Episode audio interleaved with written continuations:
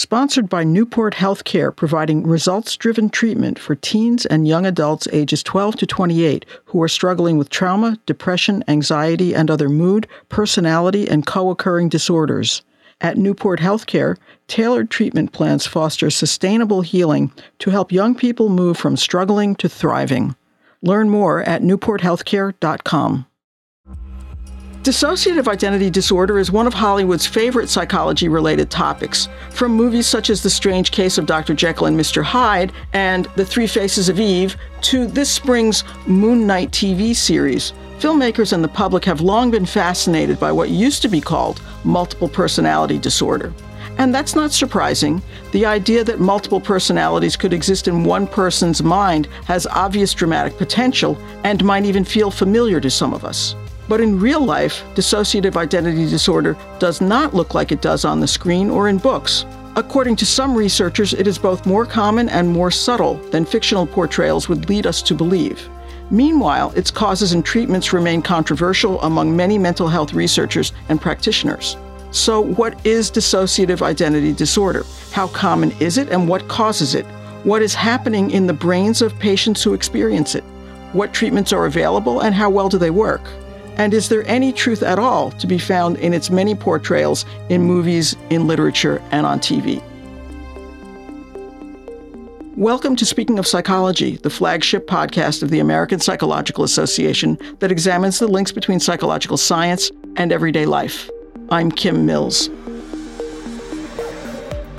Our guest today is Dr. Bethany Brand, a clinical psychologist and professor of psychology at Towson University in Maryland. An expert in trauma, she specializes in the assessment and treatment of trauma related disorders, including dissociative disorders. She has published dozens of research papers on dissociative and other trauma disorders, and she is the principal investigator of the largest prospective treatment outcome study to date of dissociative disorders called TOPDD. She also maintains a private practice focused on assessing and treating patients with trauma disorders, and she has served as an expert in a variety of trauma related forensic cases. Thank you for joining us today, Dr. Brand. Thank you very much for having me.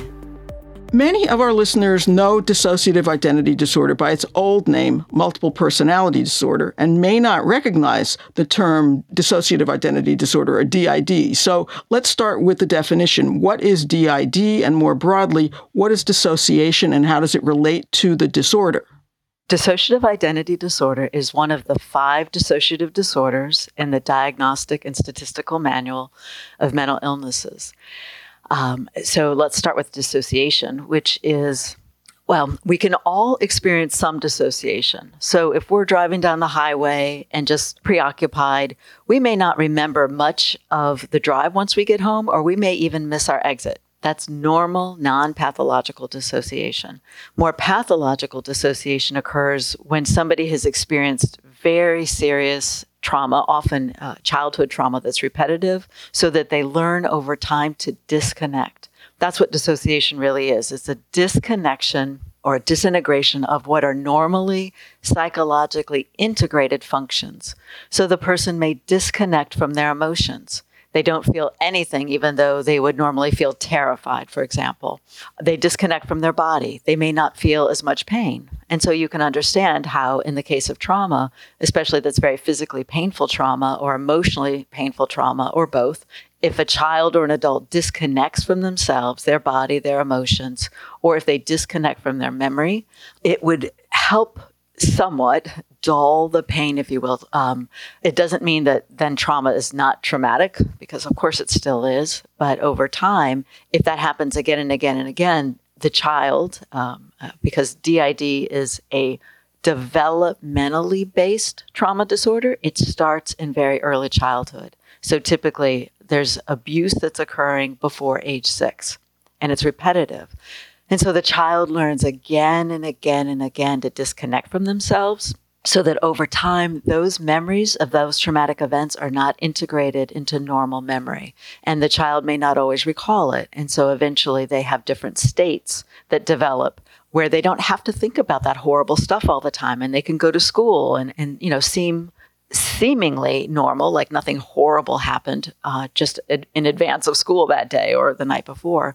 And so it's adaptive in the time during which the trauma is occurring, but over time, it's actually a disorder associated with all kinds of suffering. To go back just to the definition, by definition in that diagnostic manual, the person has to have two or more different, I'm going to call them dissociative self states, but other authors, other times, people refer to them as identities or parts or alters.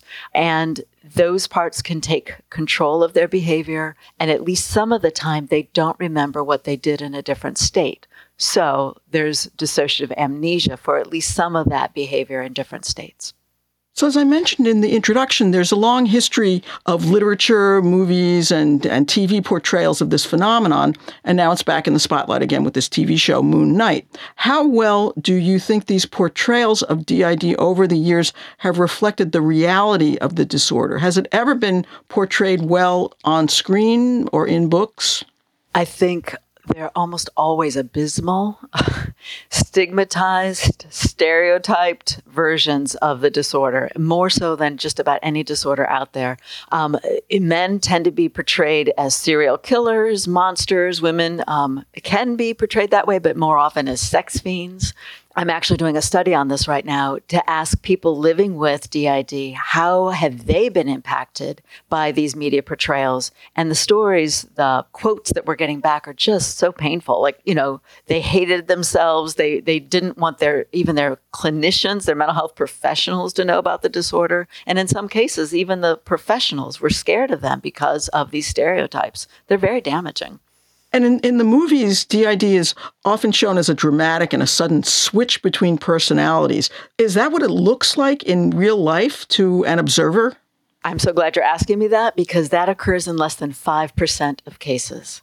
So, of course, the media has to show these dramatic shifts that, you know, somebody comes in talking in baby talk, and then the next time they come in swaggering and a cigarette draped out of their mouth. So that's so the audience can figure it out.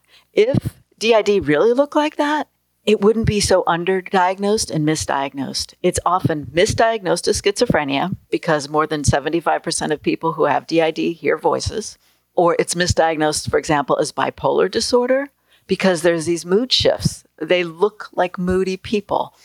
Now, neither of those disorders have amnesia associated, and they're not trauma disorders. So it's not DID is not at all schizophrenia. It's not at all bipolar disorder.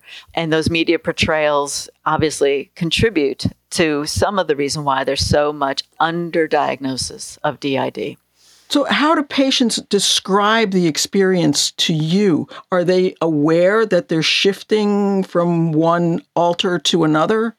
They vary tremendously when they come in for treatment. Typically, when a person who actually has DID comes in for treatment, they tend to come in with reports of severe crushing depression that hasn't responded to uh, any medications or previous trials of psychotherapy. They often have post traumatic stress disorder. You know, they tend to be aware of that. They may have a substance abuse problem. They may have an eating disorder. They have problems with sleep every so often, there are people who come in and they're aware or they think they are aware of having dissociative states, but that's actually not so common.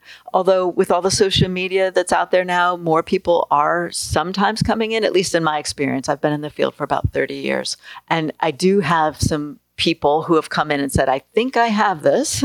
And I proceed to do, you know, a standardized assessment and find out if it's accurate or not. They're often very embarrassed about their mood. Uh, well, their mood changes, but even more importantly, the lapses they have in memory. Uh, imagine you or I, we don't know somebody who greets us on the street who obviously knows us, calls us by name, and is referring to a conversation or an interaction we've had. You know, it would be mortifying. They have that happen a lot. And so it's embarrassing and they try and cover that up like anybody else. Anytime anybody else covers up something we've done that feels embarrassing. As you mentioned, there are tests, there are ways that you determine whether people actually have this disorder. How do you assess patients for dissociative disorders? And then what kinds of treatments are available? Sad to say, but most mental health professionals have not been trained in assessing dissociative disorders. They don't even know that much about dissociation. Um, at the start of the hour, you talked about how there's some controversy about dissociation and dissociative disorders. And so that's one of the factors that leads to many graduate programs, medical schools not doing training about it. So, first of all, a person would need to go to somebody who's had training in assessing dissociation. And I'm currently actually writing a book for the American Psychological Association on assessing dissociation. It is the first book that's ever been written solely about the multiple ways you assess for it. So that shows you how far behind our field is in really learning about assessing dissociation. There are a number of scientifically validated self report questionnaires that a clinician could use.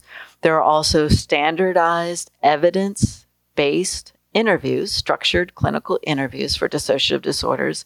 And hopefully, a clinician would use one or more of those tools to make an accurate diagnosis. It can also be done with, without those tools, but then there's more errors you know there's just more errors. Like when doctors do blood tests that you've got a greater chance of getting an accurate diagnosis. And, and the same thing with mental health conditions especially this one because it really can sound like and seem like different disorders.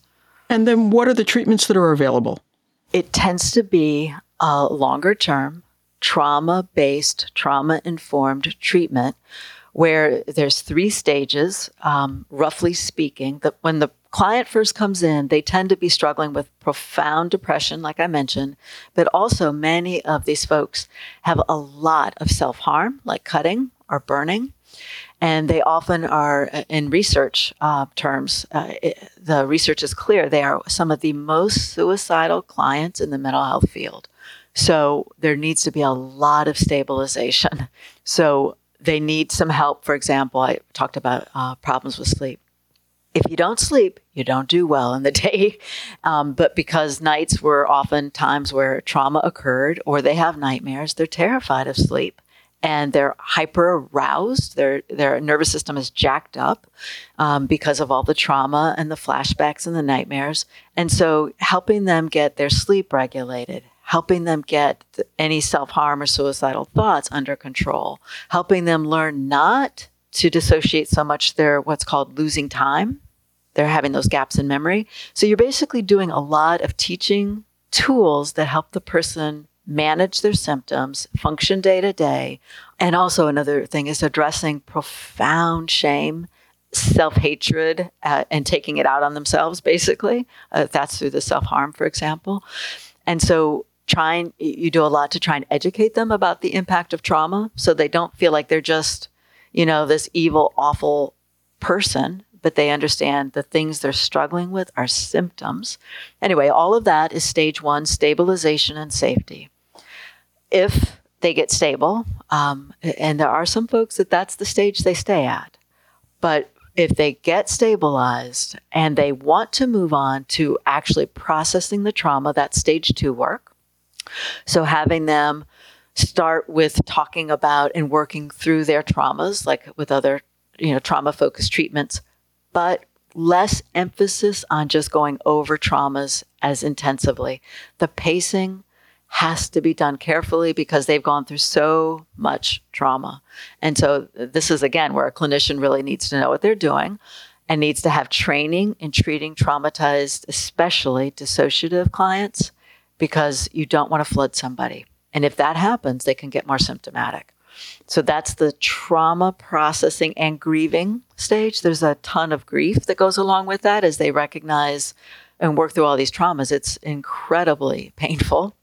One thing I didn't mention when they have DID, they have these dissociative self states. So throughout this process, they need to be gradually getting to know their parts and understanding all of those parts are them and learning to gradually shift from sort of parts fighting each other, which is often the case when they first come in, to gradually learning to cooperate and collaborate and work more smoothly so that the whole person's functioning is supported and it's not just one against another. And then the third stage is, you know, there's less focus on trauma and it's more on, you know, living a full life, having healthy relationships, uh, you know, establishing or furthering their career, that sort of thing. And uh, is any drug therapy involved as part of this? because most of them have very serious depression, very serious anxiety, very seriously problems. There's often uh, there are many uh, uh, of these uh, individuals are on a, a cocktail of uh, antipsychotics. Sometimes it's not that they're psychotic, but to help calm them, they may be used. It's more common for them to have antidepressants. Um, and something that helps with anti-anxiety medications um, there's a class of those called benzodiazepines that are addictive. There's mixed feelings about using those long term. A lot of people, of course, you know, don't want clients to be on those long term, but there are some other types of anti-anxiety medications that are not addictive. Um, and so it's very common for them to have, you know, several medications that they're taking. None of them, there is no medication that's anti-dissociative. So we've got antidepressants, anti-anxiety, antipsychotics. We don't have an anti-dissociative. Sponsored by Newport Healthcare, dedicated to providing sustainable healing for young people struggling with mental health concerns so they can move from self destruction to self esteem. Based in compassion and driven by outcomes, Newport serves teens and young adults ages 12 to 28 at residential and outpatient programs nationwide. Through tailored treatment and family support, Newport successfully addresses psychological and behavioral issues, including depression, anxiety, personality disorders, and substance abuse. Learn more at newporthealthcare.com. I understand that there are some people who have other mental conditions who may pretend to have dissociative identity disorder. And certainly there's the infamous uh, story that became the book Sybil and was later a, a, movie starring Sally Field that some of our listeners may have seen. How can a clinician tell if someone is faking it? So, one of my lines of research has been on establishing data across various tests, psychological tests. Um, some are what are called malingering tests, and they're supposed to pick up on the possibility of malingering.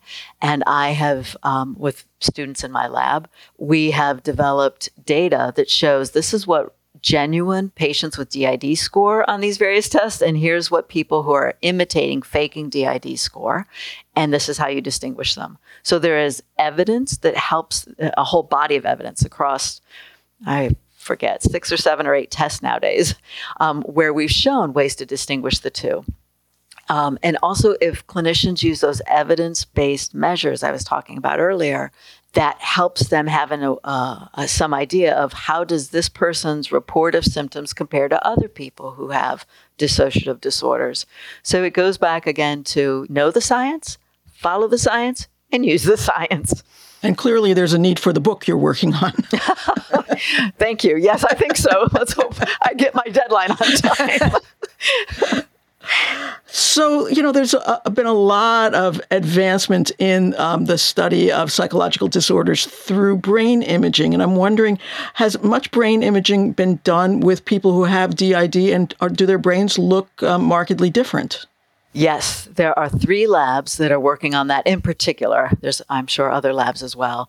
Um, but there's a Harvard lab working on this. Um, uh, Ruth Lanius up in Ontario is working on it, and a woman in the Netherlands and her team. And there's a couple of other people in the Netherlands.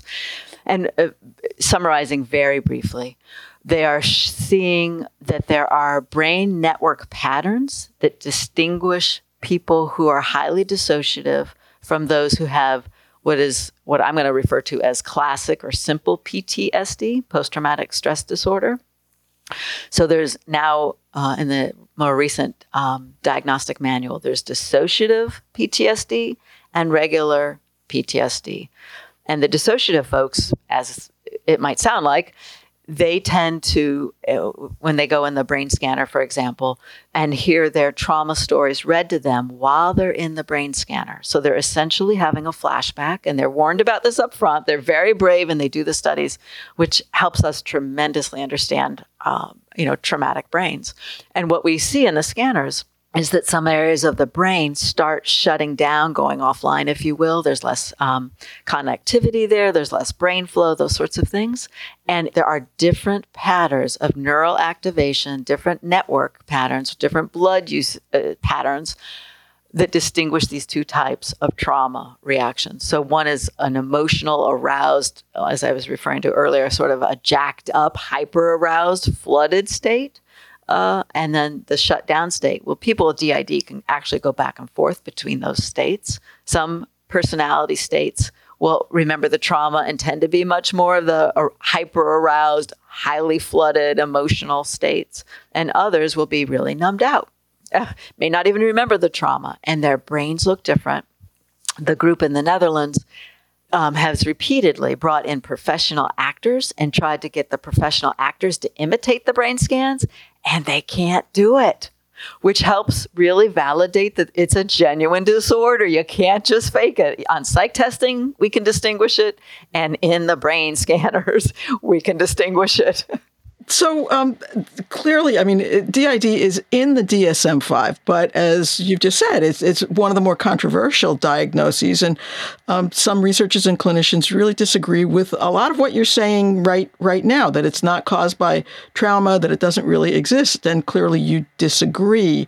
Um, why is this such a fraught topic? Um, to be brief, because I could go on and on and on. I don't think the listeners want that. Um, it is an uncomfortable topic. The whole idea of child abuse that is profound is really distasteful. Nobody likes to think about it and know about it and hear about it. You think that even eh, sexual harassment, sexual assault, just in recent years, the Me Too movement have made it so much clearer how much of that has been going on unknown to many. Um, and without a lot of awareness and suppressed by some of the people in power. You know, like some of the people in power have done these things, right? So, of course, the same thing's going to be happening with children, right? Of course. Um, but are many who just don't want to know about that. And, you know, some of them have been accused of child abuse and some haven't. Um, we've seen, you know, with the institutional betrayal, uh, all the movements looking at how coaches and churches and scouting groups, and there's been all sorts of institutions where youth have been abused for decades. So there's, as a society, as humans, we don't want to know about trauma. People who've gone through trauma don't want to know about trauma. Part of PTSD, one of the required symptom clusters, is avoidance, disconnection, not knowing, not feeling. Amnesia is included in that PTSD symptom cluster. And so it's human nature to not really want to think and know about awful stuff. Many listeners can probably relate to, you know, after a while, hearing about the uh, coronavirus. Maybe after a while, they just got sick of hearing about it and they just had to stop. Or after 9 11, seeing the planes crash again and again and again in media coverage, you just have to stop. Some people maybe start to feel that about the Ukrainian war. It's natural to, after a while, feel like I can't know anymore. Um, in addition, when a lot of the controversy started, we didn't have anywhere near the research we have now on the brain and it, the impact of trauma. And we didn't have all the research on dissociation around the world and DID found around the world, even when it's not in the diagnostic manual, even where they never saw that movie Sybil. Um, and so it's validated it the fact that there are types of DID found in every single culture around the world where it's been studied scientifically with standardized measures. They found it it can look differently. For example, in some Eastern countries, or even in our own, uh, even in the United States, in some subcultures, it's often experienced as possession. So there are cultural variations, but it exists around the world, just like child abuse exists around the world. There have been some news stories lately about how some viral TikTok videos about DID have led to uh, an uptick in people diagnosing themselves with the disorder. How should mental health providers respond to that? Um, I have heard about this and I've been consulted on a number of these cases, and it's true. It's an issue we have to be really thoughtful about because some people are accurately self diagnosing And then there's others that may not be accurate. And so I go again back to science and these validated measures. I urge any clinicians out there to learn about these measures and use them and help clients understand whatever their presenting complaints are. Uh, some of the cases I've heard about related to TikTok are individuals who really don't have a cohesive sense of themselves. They don't understand themselves, um, and they do relate to some of what they've seen, whether it's DID or not. There's some aspects of, of who they are that sound similar. And so it's really up to the clinician to do a good job of assessing do, does the person have all the co-occurring or called it's called comorbid symptoms you'd expect? Do they have that kind of trauma history? And to be thoughtful and listen unlike in some of the studies i've done where some clients who have did have reported up to 35% report that a clinician has been dismissive or downright hurtful eh, or in some cases just laughed and said you're making this up. This isn't real so I urge clinicians, obviously, not to harm clients who are coming for help, but to use evidence based measures to do a, a, careful, accurate assessment process. What is the estimated prevalence of DID in the population? It is slightly above the prevalence of bipolar disorder and schizophrenia, which shocks people. It's slightly above 1% in the general population studies that we have. Now we need more studies. You know, this is not an area that's been well funded in research, um, and that kind of uh, epidemiological research is expensive, but it is not uncommon. And where can people go if they think they might have a dissociative disorder, whether it's DID or or something related? Is there some place special, some particular kind of uh, practitioner they should look for? Yes. Um, so as I was saying earlier, try to locate somebody who's had training in trauma related disorders, including dissociation. There's a professional organization, I'll, I'll, say the name slowly. It's the International Society for the Study of Trauma and Dissociation. It's abbreviated ISSTD. And if you just search for that online, they have a website. They have all sorts of information, frequently asked questions. They have some questionnaires, resources that clinicians can access. And they also have treatment guidelines for treating children as well as adults. It's a really good referral, reference, resource space for both mental health professionals as well as uh, loved ones of somebody who has a dissociative disorder or an individual who thinks they might have one. What are the big unanswered questions? If you had your druthers, what, what would we be looking at and learning now to better understand DID? Mm. Do I get unlimited funding? uh, Please, Kim. I think that's every, that's everyone's answer. Um, I uh, we're just now uh, some researchers and I are just now starting the first randomized controlled trial for the treatment of dissociative individuals. Not just DID, but DID folks are invited and encouraged to come along and, and try out the study with their therapist. So that's called the TOP DD study. You referenced it earlier. What we need to find out is does that standardized treatment help individuals? And that was just for the beginning phase, stage one of treatment. We need to develop standardized uh, interventions and training for the therapist for the whole range across the, the years of treatment, stages one, two, and three. We need to learn a lot more about the neurobiology of uh, dissociative disorders. And it would be fantastic if we can find some ways to have some markers, like a biological marker. And folks, including the Harvard researchers, uh, Lauren LeBois and uh, Milissa Kaufman, they are researching biological markers that might be like a signature, a biological signature for serious dissociation, which would aid in the assessment process um, tremendously. Well, Dr. Brand, thank you. This has been really fascinating, and I appreciate your taking the time to talk to me today. Uh, it's been fun. Thank you very much for having me. You can find previous episodes of Speaking of Psychology on our website at www.speakingofpsychology.org or on Apple, Stitcher, or wherever you get your podcasts. And if you're listening on Apple, please leave us a review. If you have comments or ideas for future podcasts, you can email us at speakingofpsychology at apa.org. Speaking of Psychology is produced by Lee Weinerman. Our sound editor is Chris Kondayan. Thank you for listening. For the American Psychological Association, I'm Kim Mills.